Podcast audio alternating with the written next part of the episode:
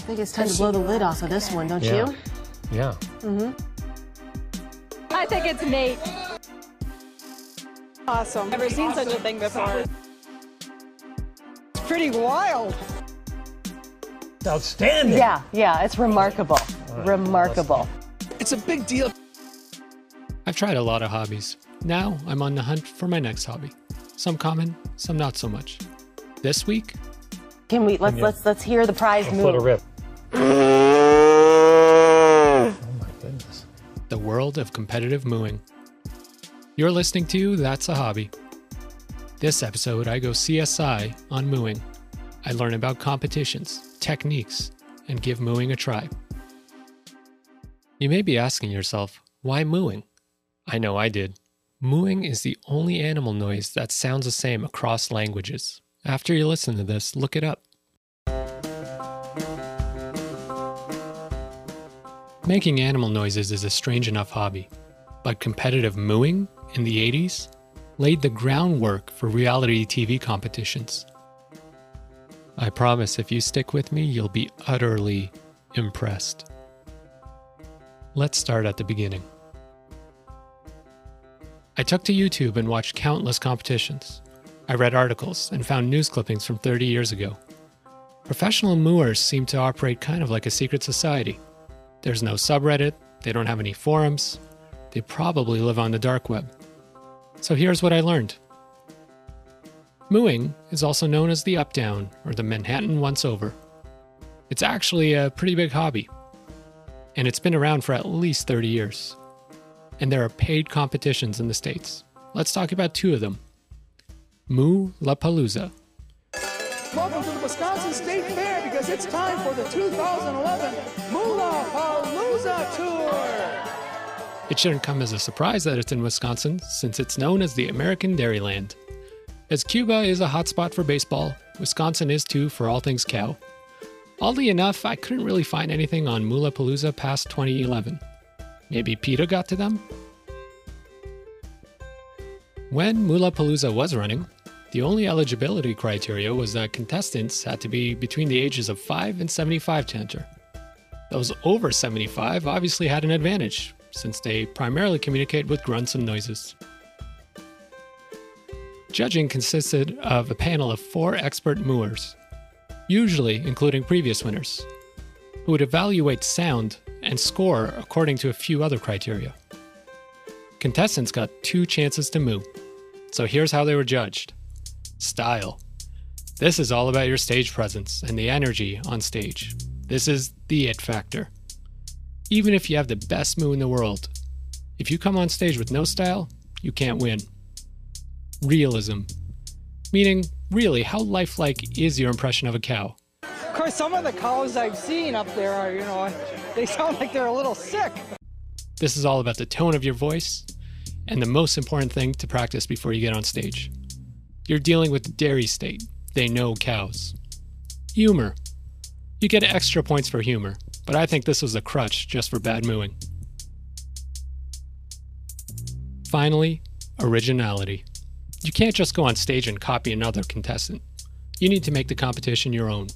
Use your own personality. Unless you're good at acting, the crowd and panelists will see straight through you. What do you win for your countless hours of bovine studies? Well, you generally get some money and a few free gifts. In 2010, the 10 year old winner won $1,000, a cow printed jacket, a year's worth of free subs, and the prestigious Golden Cowbell Trophy. Then there's the Gilt Edge Farms competition that ran in the 80s. More than 8,000 people competed in the Gilt Edge Farms competition. Surprisingly, they fell into two groups those really familiar with the moo of a cow, and those who weren't. This competition was way ahead of its time. Competitors mooed into a tape recorder. They got several tries. Then they were given a number. The recorded moves were then screened to determine 20 to 25 finalists. Then, the finalists competed again on stage to determine the moo of moos. But the judges were seated behind panels so they couldn't see who was mooing. Three judges assigned points on a computer. to avoid any suggestion of moo rigging. Hmm, does this sound familiar? Everything has to come through the voice. You can tell so much. I could hear a story in your voice. That's what this show is all about.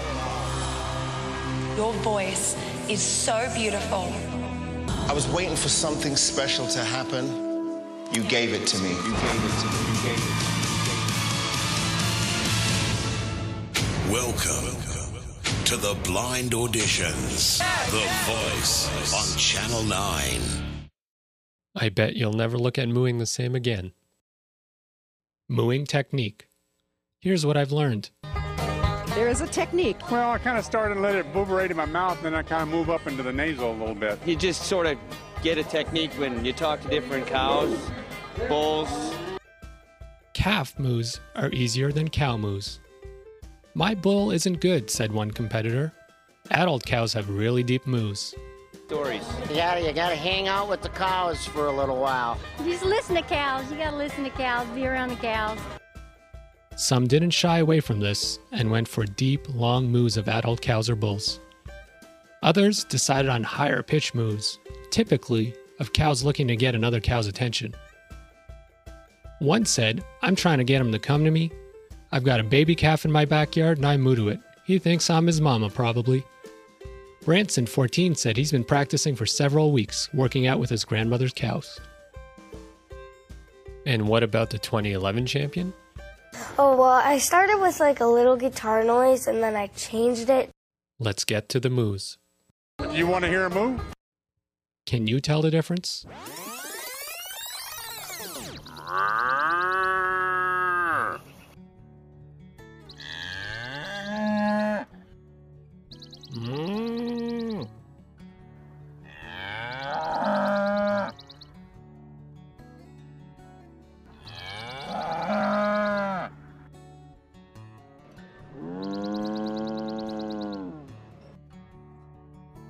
Having kids, I've had to make a lot of animal noises.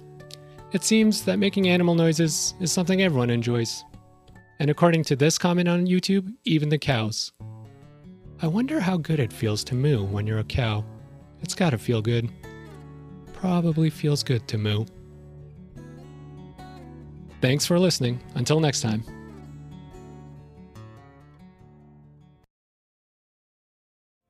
Hey, listen, I want you to know that your time is valuable to me, and the fact that you spent it listening means a lot, so thank you.